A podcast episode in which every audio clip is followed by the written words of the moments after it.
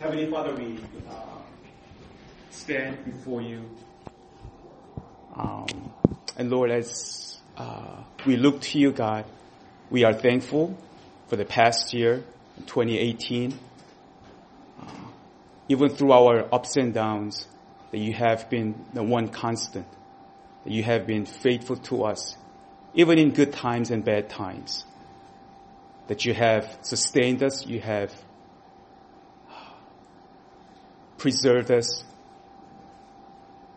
So we are here in this new year. So Lord, as we look forward to this new year, um, we don't know what's in store for us, but one thing that we know is that you will continue to lead us and guide us. So help us, God, to turn to you and relinquish our uh, desire to control things, acknowledging your sovereignty, and follow you, and love you, and draw closer to you. And speak to us today. In Jesus' name we pray. Amen. Um, as we usher in the new year, um, I just want to uh, continue what we talked about uh, from last week. Uh, for those of you guys who were not here last week, uh, we talked about understanding all of Scripture through the lens of the gospel and through Christ. Really, by Jesus coming to earth 2,000 years ago, it has changed the way we are to interpret the Scripture, how we are to see all of Scripture. However, so I talked about how even starting from the Old Testament, from Genesis all the way to Revelation, how we are to uh, look at it from the lens of the gospel and through uh, the person and the work of Jesus Christ. Now, but this does not mean that every single passage, every single verse has to be about Christ and the gospel. You know, uh, you may know that I'm all about the gospel, but that doesn't mean that every single passage has to be about Jesus or about the gospel because sometimes we can then go, get carried away and go to the other extreme and we can over spiritualize things. Um, and over spiritualizing everything can also lead to some far fetched interpretation. And we don't want to read into the passage, right? We don't want to read into something that is simply not there in the Word of God.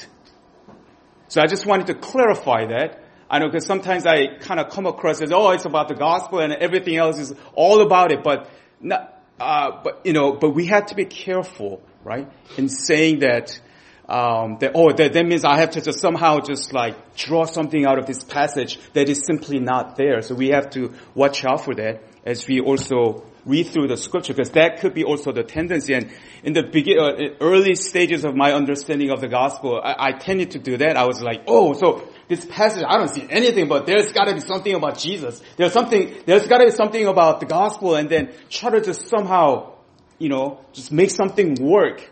That's not also the right way, right? We have to allow the Word of God to speak to us. And we read uh, seven, uh, eight verses today, but actually from today's uh, passage, I want to focus on one verse, and that is verse 14. By the, the Holy Spirit, guard the good deposit entrusted to you. Guard the good deposit entrusted to you. This is a charge that Paul gives to his spiritual son, Timothy that what is this good deposit that Paul is talking about? Is he talking about money? That maybe he has some kind of secret stash that he had and then uh, he just kind of just handed to Timothy so that he could, could take care of it and maybe just earn some interest on that money? No, of course not. Paul is referring to the gospel. By the power of the Holy Spirit, guard the good deposit that has been entrusted to you. And that is also the charge I believe that Paul wants to give to all of us. Because every one of us has been entrusted with this good deposit that is the gospel. So the title of my message is uh, the keep the main thing the main thing. And I'm sure you guys have heard this phrase before, right? The main thing is to keep the main thing the main thing. It is of supreme importance. It is the top priority of every Christian to keep the main thing. Obviously, I'm talking about the gospel. The main thing in our Christian life. We are to treasure this. We are to grasp it. We are to embrace it. And we are to hold fast. Hold fast the gospel. The church nowadays is in danger of fumbling the gospel. We are dangerously close to really dropping it all together. You know, when you go to, I don't know if you guys ever get a chance to go to some Christian bookstore. I mean, a lot of bookstores are now closed uh, because of Amazon, I guess, the evil empire. But um, you know, if you go to like some Christian bookstores, I used to go, and I would kind of browse, and there are a lot of books, and Christian books on um, parenting, financial management, dating, social issues, and how to overcome depression, um, you know, how to cope with stress and you know, a lot of books like that, and which is good. I mean, those are necessary. Those are good and necessary. But in the midst of all that is going on in our lives, we can easily lose sight of the essence and the truth of the gospel and focus on the minor things, things that are not really major, things that are not as important, and we can kind of zone in on those kind of things. It's like, um, you know, I've been to the Grand Canyon a couple times and I remember the first time I was like, oh, oh my God, the, the grand scale, right? And then I was just, my jaw just dropped. But then um, the second time, because I've seen it after a few years, um, we went to uh, we went to um, I went to see it with the, the another mission team, and um, but because I've seen it, the first like minute or so, one second, I was like, oh my gosh, this is like this is like uh, one of the seven wonders of the world, right? And I get impressed, but then afterwards you're like, ah, okay, seen that, right? Been there, and so it didn't really move me. It didn't really inspire me like it used uh, the first time. But it's like almost like uh, for somebody, just imagine someone going to the Grand Canyon for the first time, excited to go there, and you drive in and you just park your car. You get out, and before you just get to the, the edge, where you can see the whole thing, you suddenly notice that there's a dandelion, right? Right by your foot. And you notice that it's like a kind of like interesting color. Like, oh, wow, look at the color of this dandelion. This is like pretty cool. And then you just take pictures, you get into the selfies with the, the dandelion, and then, um, and before you know it, the time passes and it's like a sunset, and you never get to see the real thing, right? the Grand Canyon and then you're just there spending hours on taking pictures with dandelion. That's something that we can easily, we are led to do in our Christian life. Kind of just focusing on the minor things of our lives. With all the things going on in our lives, you know, the work, relationships, family matters, all these other chores that we have to tend to sometimes we can kind of lose focus of the what's really important in our lives. So we need to really tighten the grip of the gospel, our understanding, right? George Orwell, he's the author of 1984. It's a book. Uh, maybe some of you guys may not know, but uh, anyways, uh, he said this: the restatement of the obvious is the first duty of an intelligent man. Let me repeat that. The restatement of the obvious is the first duty of an intelligent man. Even though it seems so obvious, I already know this, but to really repeat and to really be reminded constantly is something that an intelligent is to do. And that is what Paul is doing here. He's reminding Timothy as the, the minister of the gospel He's heard it many times. Timothy, I'm sure under uh, Paul, I'm sure this day and night, all he probably talked about was the gospel and how the, the, the power of the gospel and all these things. And yet he's saying, once again, I'm going to remind you of this gospel. Hold fast. embrace it.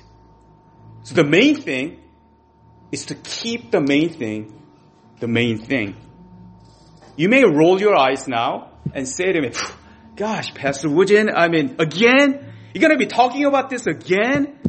I mean, it's just like coming out of my ears now. Can, can we just talk about something more interesting, something more novel, something more, something more uh, sophisticated? You know, why do we always talk about this? I already know this stuff. But you see, I think for me, there's something we have to be reminded constantly. So then, how can we keep the main thing the main thing? How do we guard this good deposit that's, that has been entrusted to us? How? It's by keeping the gospel personal daily. To keep the gospel personal, make it really personal to us each day. Because our human tendency is to crave for novelty, something different, right? We have this insatiable appetite for something new all the time, something different. I remember the very first car that I got, uh, my uncle uh, gave me this car. You guys wouldn't know, only passenger manual. It's called Chevette. It's uh, it's like a really little dinky car, maybe 50 horsepower or something. So even if you just floor it, it barely goes up the, the hill. But you know, it was a used car and, uh, and I, there was no, you guys don't know, but back then they didn't even have the power window. So you have to roll it down the window, roll it up, and that was, it didn't even have AC. So really just stripped down car. But you know, the first time I got it, I was like so happy. I think I was maybe uh, uh, like senior in high school, so, something like that. And and I was so happy and so excited that I had a car instead of like always hopping on the school bus that I could actually just drive to the parking lot and try to blast the music and then try to let people know that I, I, I drive a car, you know, and, um, but you know, the, the first few like couple of weeks, couple of months, I was so excited to drive. Even though it was a beat up used car. But after a while, what happens? I start noticing that there are other cars that are bigger, better, newer. I was like, oh man, I started like kind of complaining. That's what happened. And so I finally got a chance to get a, a brand new Honda Civic, right? My v- very first uh, new car.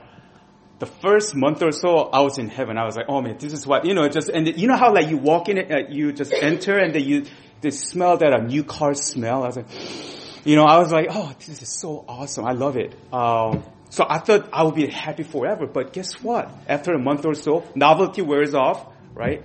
And then I noticed, oh my gosh, Civic is a little dinky car. There are like uh, Accords and other better cars out there that I cannot, you know, compete or race against them. And um, you see, that that happens with us. Whatever there's something new that we get initially excited, but after a while, we have this been there, done that attitude. And we kind of bring that into our understanding of the gospel. We just quickly grow tired of doing the same thing, hearing the same topic, seeing the same thing. We constantly want something more convenient, more efficient, faster, more sophisticated. Right? And, um, but, um, I think we are just trying, sometimes we bring that into our attitude when it comes to the gospel Right? we uh, to stay ahead of the game uh, because we want something new all the time. We kind of put ourselves under pressure to stay relevant, to stay ahead of things, even at work, right? We always look for innovative ways, new ways to think about different, uh, talk about things, and sometimes that's how we can we we can treat the gospel right? constantly change or to innovate ways to like communicate. And that's true. We have to do that. But the thing is, now, sometimes we want to hear different things. Ah, you know, that's, we, I already know this stuff, right? But the daily challenge before us, once again, is keep the main thing, the main thing. Because of this following daily temptations or the tendencies that, that we have. And because we daily face these temptations and tendencies, we can easily lose sight of the gospel and focus on the minor things. So what are the, what are some of these uh, temptations and tendencies? The first thing that I want to bring out to you is, uh, is the forgetfulness. Forgetfulness. Um, how quickly we forget, right?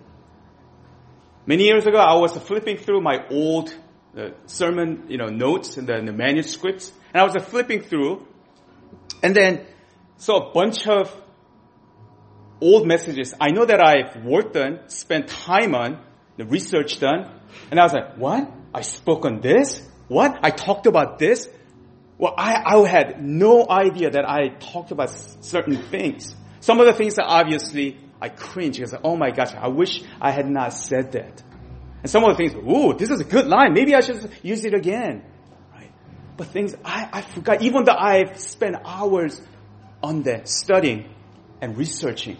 But then many years later, when I look back, I had no idea that I even spoken on this topic. Right?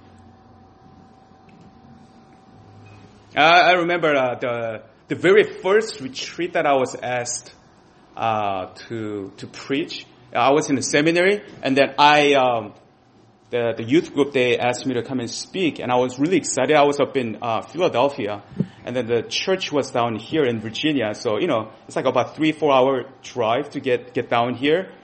I was really excited. I was just working on the message and then like, I, I, was super excited and then I was like, oh, I gotta make sure to just, you know, pack up all my sleeping bag, you know, the change of clothes, toiletry and all these things. And I was just like so excited and I was just driving down, right? And when I got home, before I went to the retreat, funny thing happened. Wait a minute did I bring my sermon notes?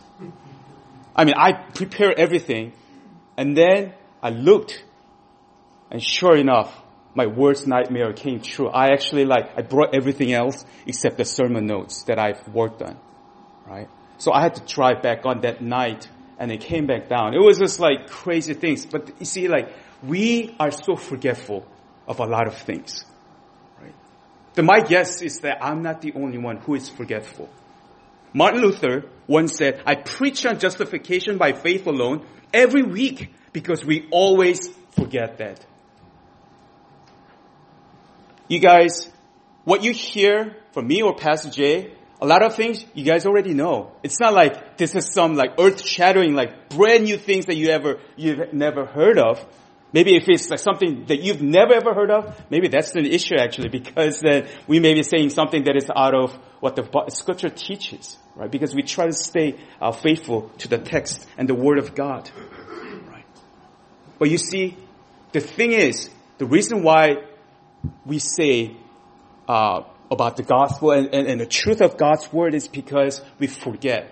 Even though we hear these things, you may agree with me, right? Nodding, nodding your head. Yeah, that's true. That's right.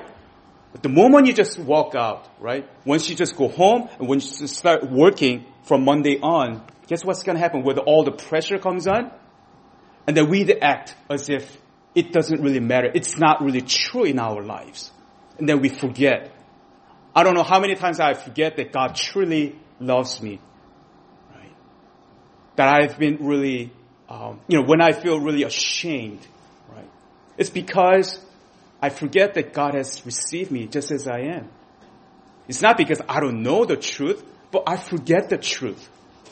In different situations, in many instances, I forget and I, I act as if I don't know. And 2 Timothy 2.8 says that human, basically human memory is notoriously unreliable and fickle, right? You know how like sometimes you, I mean, sometimes, you know, when I, you know, kind of have like serious conversations with my wife about certain event, past events, we like, we have totally different take. It's because sometimes our memory doesn't serve us the way it is. And it, it is proven, uh, study, uh, study has been done where sometimes we, our brain is hardwired in such a way, sometimes we reconstruct. We kind of add things that weren't, that didn't really happen. So even though we are looking at the same uh, past event, But then we said, no, you did this. No, no, you did this. No, uh, and then we just go back and forth. And it's because everybody, to some extent, have add things, put different spin to the actual event. So that's what we do. We forget things all the time. The whole history of Israel in the Old Testament, or even throughout human history, for that matter, we forget things. We forget the goodness of God. We forget the truth of God's word. So why is it important for us to hold fast the gospel? Because, and why do we just talk about this all the time until it's coming out of our ears? It's because we forget. Even though we may already know this, but in moments when things come up in your work, when you feel, uh oh, and then we forget and we do things that are contrary to what the Word of God teaches us. We forget that the gospel is true. And does, does God really love me? Does God really listen to me? Am I really saved? Why do we worry? Why do we get stressed out? It's because the bottom line is because we forget that God is truly in control. And we just do not believe that He is. Because if we truly believe, and if we truly know it constantly, then we shouldn't be stressed. We shouldn't be worrying about what's going to happen in our lives. If we truly believe, if we truly know constantly, but it's because we forget, because we do not believe. So the first, yes, that's, that's our daily tendency, because we, we are forgetful. That's why we need to really be reminded of this. And the second thing, second thing is legalism. Yeah, legalism.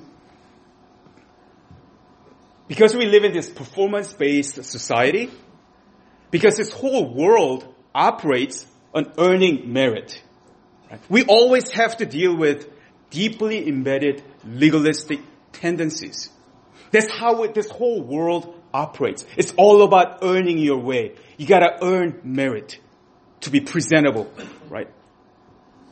Ever since we were young, we are just so used to it, we just breathe legalism. Right? We are familiar with it. It is the opposite of grace. It's all about earning it. SAT. How do you prepare for SAT? You better study and you know you, you basically get even though many of us feel like eh, I didn't really get the score that I really wanted or I deserved, right? But more or less, we usually receive the grace that we usually deserve. Right? And think about how you get promoted or get pay raise at work. It's because you have to prove, you have to earn it. You don't just, nobody's gonna come, no boss is gonna come to you and just drop it on your lap. Oh, you know, you didn't really do a good job, but you know, I'm gonna give you a pay raise. Or, you know, just, yeah, I mean like, I'll give you promotion. Of course not. You have to prove to your boss, to your company, right? That you are a good worker, you are a valuable asset, you have to earn it. Nobody will give you free lunch. So all our lives, we have to earn it. To get a straight A, you better work hard. To get into a good school, you better study hard.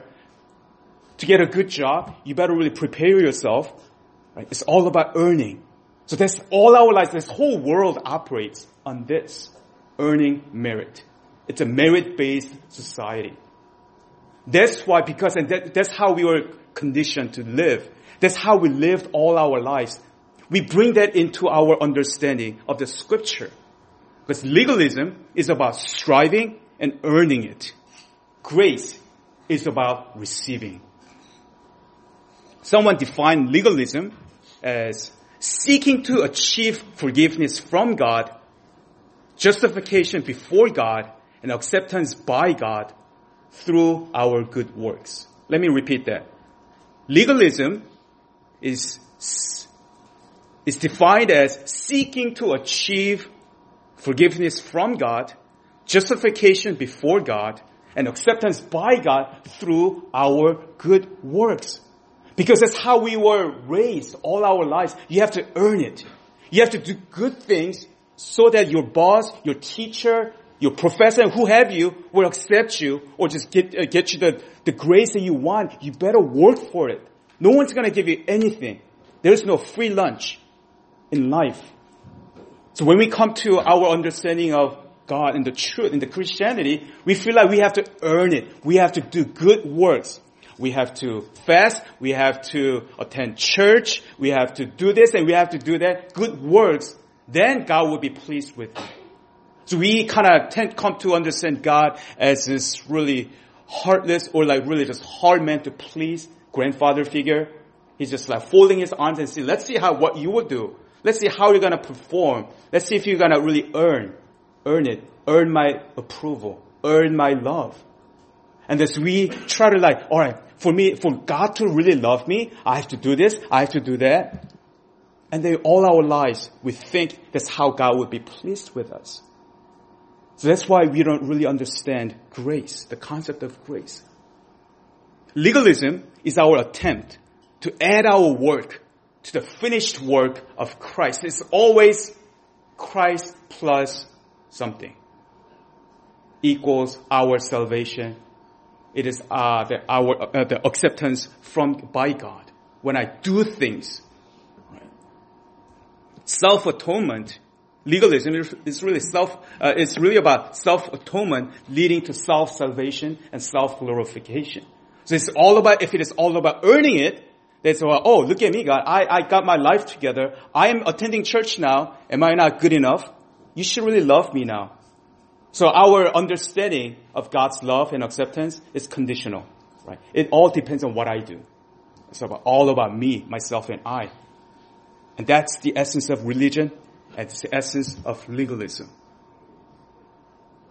The Pharisees were experts at that, right? That's why they could not accept the grace right? The gospel of Jesus Christ because they were so full of self-righteousness. Oh, look at what I did. I mean, all my life I kept the law. I did, I obeyed, obeyed what the word of God said. So I am good enough. I am righteous enough. God should really uh, accept me. God should be pleased with me because of all my works. That's legalism. But that's how we so often view our relationship with God the Father. It's all about our works. It's all about me. So this legalism that is so deeply embedded in our lives, it makes us forget, lose sight of the gospel. And it, sometimes it, we're like, I, I, don't, I don't deserve to receive this. I remember one time, um, many, many years ago, I was at a youth retreat. Actually, it was our church youth retreat, and then one of our church uh, youth guys uh, invited a friend of his to come to our winter retreat. And then um, I didn't really get to talk to him. And um, the last night of the retreat, you know, there was like a prayer time after the message. And then I was just going around praying for people. And then the guy, uh, one of my, the student who brought his friend, he tapped on my shoulder.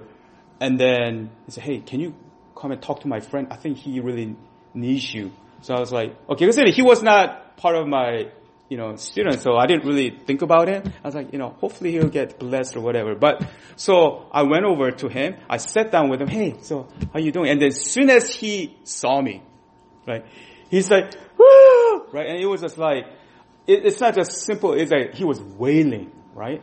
I was like, whoa, I didn't do anything, I just came and said how, how, how he was doing, right? He was just like crying, I was like, okay, so something is not right here.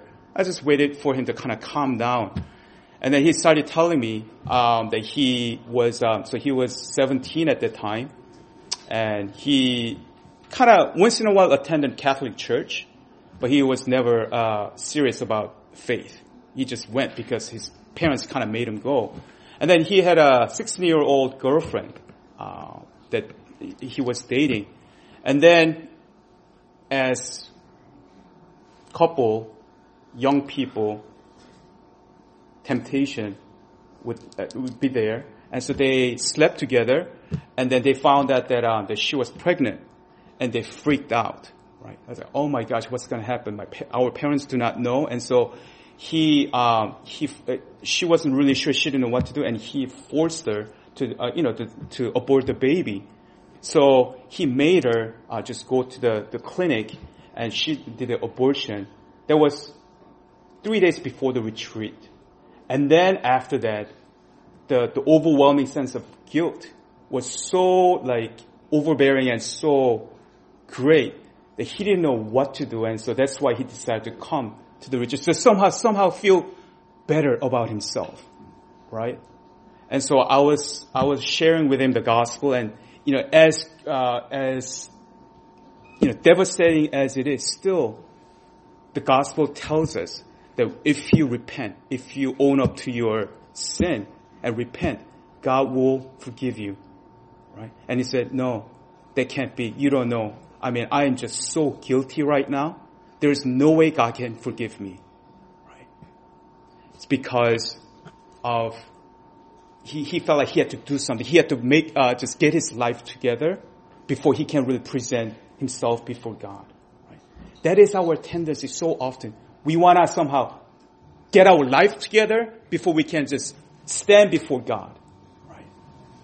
That's what really makes us really lose sight of the gospel. But that is not the, the truth of the, the truth of the gospel. And the third thing, uh, third tendency or the temptation that really causes us to lose sight of the gospel is our subjectivity. Our subjectivity. And we look at everything that happens to us and around us through the lens of our own perception, right? And our understanding. I know I sound just like Pastor Jay here, uh, but you know, we uh, we can look at the same thing, but we can come to a complete different uh, conclusion. Um, you know, we recently moved, and you know, Grace, my wife, did some rec- uh, decoration around the house. Um, and I said, you know what, she did this, this, and this, and then, you know, I don't really have that, uh, eye to see like the designs, and it really doesn't really matter to me. So when she said, uh, what do you think? I was like, ah, good enough, right? Like, no, this is not good enough. I mean, we had some pictures and decorations and all those things, but to me it was like more than enough, right? It looks great. It looks like a new place and like, it's our place. But to her, to her standard, it still was, there are things that were like, no, no, we need to get this, we need to get, and then we had to kind of talk about our budget and all these things. It's because we are looking at the same thing and yet, but we had a different standard of what is presentable, what is good, what it, it, that's what happens with all of us. We are subjective beings. We measure each other with our measuring sticks, right? We look at somebody like, man, he's too boring, or he's like too eccentric. Because we are using our own standard whatever. So I thought, you know, for the longest time, I thought the, I was the most normal person, right? Everybody else was, had all these different quirks and weird and different and then too rash and blah, blah, blah, blah. Until I got married, of course, and then, you know, Grace put me in the right place and that I had all these weird quirks, that I was weird, that, that I'm not normal, right? Uh, but we, we, we think that we are, we measure everything from our own standard. Right? But the cross is objective. The gospel is totally outside of us. It's not about how we feel, right? It's not subject to our feelings or how, uh, feelings or our emotions at that time, because it has it is not something from within us. It is from without us. Martyn Lloyd-Jones once said, "Have you realized that most of our unhappiness is from listening to yourself rather than talking to yourself. Right? Think about it for a second. Most of our unhappiness is from listening to ourselves rather than talking to ourselves. Isn't that true? We always hear things in our minds. Oh, you blew it. You did this. How could you call yourself a Christian? Or like, why do we, you see, but we have to really speak and talk to ourselves, rem- meaning remind us of the gospel daily. We have to preach the gospel to ourselves daily because we have, depending on how we feel, maybe some, some days you just wake up on the wrong side of the bed and then just come, just stand up and like, man, life sucks, right? Or like, man, what am I gonna do? Right? And just, we just kind of get into this like bad mood for some reason. I don't know about you, it happens to me. Like, some mornings I wake up and like, the whole world is like, you know, it's like a blessing. Some mornings I wake up and like, man, life stinks. Why am I like even what am I doing? Constantly changing, subjective, right? Our subject, uh, subjective tendency leads us to lose sight of the gospel because we are so subjective all the time. Because we depend on that, we just look through the lens of our subjective uh, perception. that we can lose sight of the gospel and say, oh, I don't know, does God really love me? I don't know, I don't feel like it. And the last one, last tendency or the temptation that we face daily. And as a result, we need to really remind us of the gospel daily is condemnation. Of course, I don't mean to be exhausted. These are not the only ones, only tendencies or the temptations that we face daily, but these are some major ones that we need to look at, right? Condemnation. When we sin, at least some of them, we feel condemned. We feel bad. It's an ever-present uh, companion for most of us, if not all of us. We feel guilty. We feel bad. I don't know how many times I struggle as a pastor because so often I feel like I have done enough. I feel like there's always something more that I have to do. It doesn't matter, right? Even though I had a great day, but I wouldn't just pat myself on the back. Wow, you did an amazing job, so you're, you're good. You're good for today. You've done your job. I don't think so. Maybe it's an issue that I have to deal with. But I feel like I just didn't do enough. But when is it ever, when, when would it ever end? I had that, I, I, I confess that I had the perfectionist tendency, but still there's a part of me like, but there's gotta be more that needs to be done. There's gotta be more that I have to do, right? And I always feel condemned, feel bad and guilty, right? And we also, do we, do we not hear the enemies whisper in our ears, you're not good enough. You're not gonna really amount to much. You're not gonna really make any difference at work, in your Christian life, at church, what have you.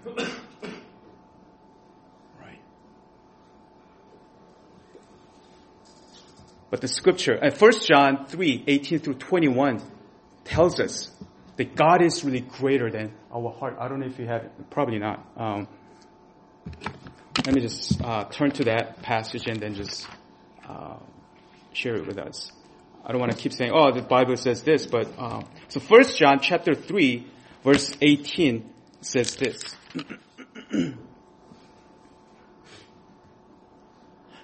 Little children, let us not love in word or talk, but in deed and in truth. By this we shall know that we are of the truth and reassure our heart before Him. For whenever our heart condemns us, God is greater than our heart and He knows everything. Beloved, if our heart does not condemn us, we have confidence before God. Our heart, enemy, the devil, our flesh, the world constantly condemns us that we are not good enough. Right? But scripture here says that God is greater than our heart. God is greater than any sense of guilt or sense of condemnation that we have. When we sin, guess what? We are only aware of our own sin. Oh, I did this. Oh, I shouldn't have done it. Right? And we only are aware of what we didn't do or what we should have done. But God is aware of everything beyond our sin. Right? He's aware of the promise that He has made to us to forgive our sins if we repent. If we come before Him in humility and ask God for forgiveness, that God is aware of the promise. And yet the enemy kind of comes, no, you blew it. And they focus only on the sin and they make us feel miserable and stop it at that. But that is not the gospel. Yes, the gospel has to start from the fact that, that we are sinners, but it goes beyond, because that's where the enemy wants you to stop and just live in that, live in that sin, feeling miserable, hopeless, just like Judas Iscariot. God is aware of His promise to forgive our sins. God is aware of the promise to remember them no more when we repent. God is aware of the promise that He would give us the new covenant through His Son, Jesus Christ. God is aware of all these things in our lives. And He reminds us of all these through the Holy Spirit who indwells us. So what does this all mean? Right? It means that instead of wasting our energy and time, right, in emotions, listening to ourselves and kind of, kind of, kind of con- constantly feeling condemned and feeling guilty all the time, right? channel, it means to channel our energy and our focus onto thanksgiving before God. Thanking the Lord for the work that His Son has done for us. To be reminded that yes, we fall, we stumble, we mess up, we sin, but don't live in that. Don't live in that, uh, the guilty feeling. Because that's what enemy wants you to, you, they, he wants you to just stay, feel guilty, and then stop it there. But God call, calls us to be reminded of the gospel. Overcome that sense of condemnation for the liberating work that His Son has accomplished for us on the cross. Whatever the sins that we commit, for those specific sins, that Christ went to the cross. For that, that young man who forced her, uh, his um, girlfriend to, his girlfriend to, uh, you know, go through abortion, even for that sin, Christ went to the cross for that. But for him, he just couldn't accept that. He felt so guilty and overwhelmed with sense of condemnation. They said, no, that can't be right. He couldn't overcome the sense of condemnation. Jesus is our atoning sacrifice. So glorify Him, worship Him, serve Him. Romans 8 1 says, there is now therefore no condemnation for those who are in Christ Jesus. There is no condemnation. Even though the enemy was constantly just whisper at our ears, no, you should feel condemned. You should feel ashamed of yourself. You should feel guilty all the time. That God cannot accept you the way you are. Right? He will do whatever it takes to take away, take us away from the love of Christ. But nothing can separate us from the love of Christ. He has already won the victory for us. And yet, we still try, we still strive to win the victory in our lives. I have to do something, right, to earn salvation. But that's not the truth. To simply understand what Christ has done for us and approach Him with confidence. There are so many days that I don't feel like it, even though I'm preaching like this, there are days when I feel like the only thing that, that I'm reminded of is my sin before God. How, as a pastor, how could you do that? Why'd you do that? Right? There are days that I don't want to really approach God. I don't want to, but then I have to force myself. Once again, that's the enemy and it's my emotion telling me I shouldn't. But when I look at the scripture that is totally outside of me, tells me that there is a God who would receive me and love me unconditionally because of what his son has done on my behalf. So apart from my feelings and my emotions, I have to get to that. I have to once again come before him in, in humility and thanksgiving. God, thank you. I don't feel like it. I feel condemned. I feel ashamed. I feel guilty. But the truth and the gospel tells me that I have been accepted. He loves me. Not through my own merit, but through the work of Jesus Christ. I receive it. I claim it by faith. I have to do that just about every single day because I know myself. I forget that all the time because I feel guilty all the time. So it is my prayer for all of us as we start this new year to be reminded of the gospel. Preach it. Speak to yourself instead of listening to all these lies that the enemy whispers in our ears so that we would feel guilty and shameful and condemned all the time. Get out of it, right? And remind yourself. And preach the gospel to yourself daily. That's the only way we can really just guard this good deposit that has been entrusted to us. Let's pray.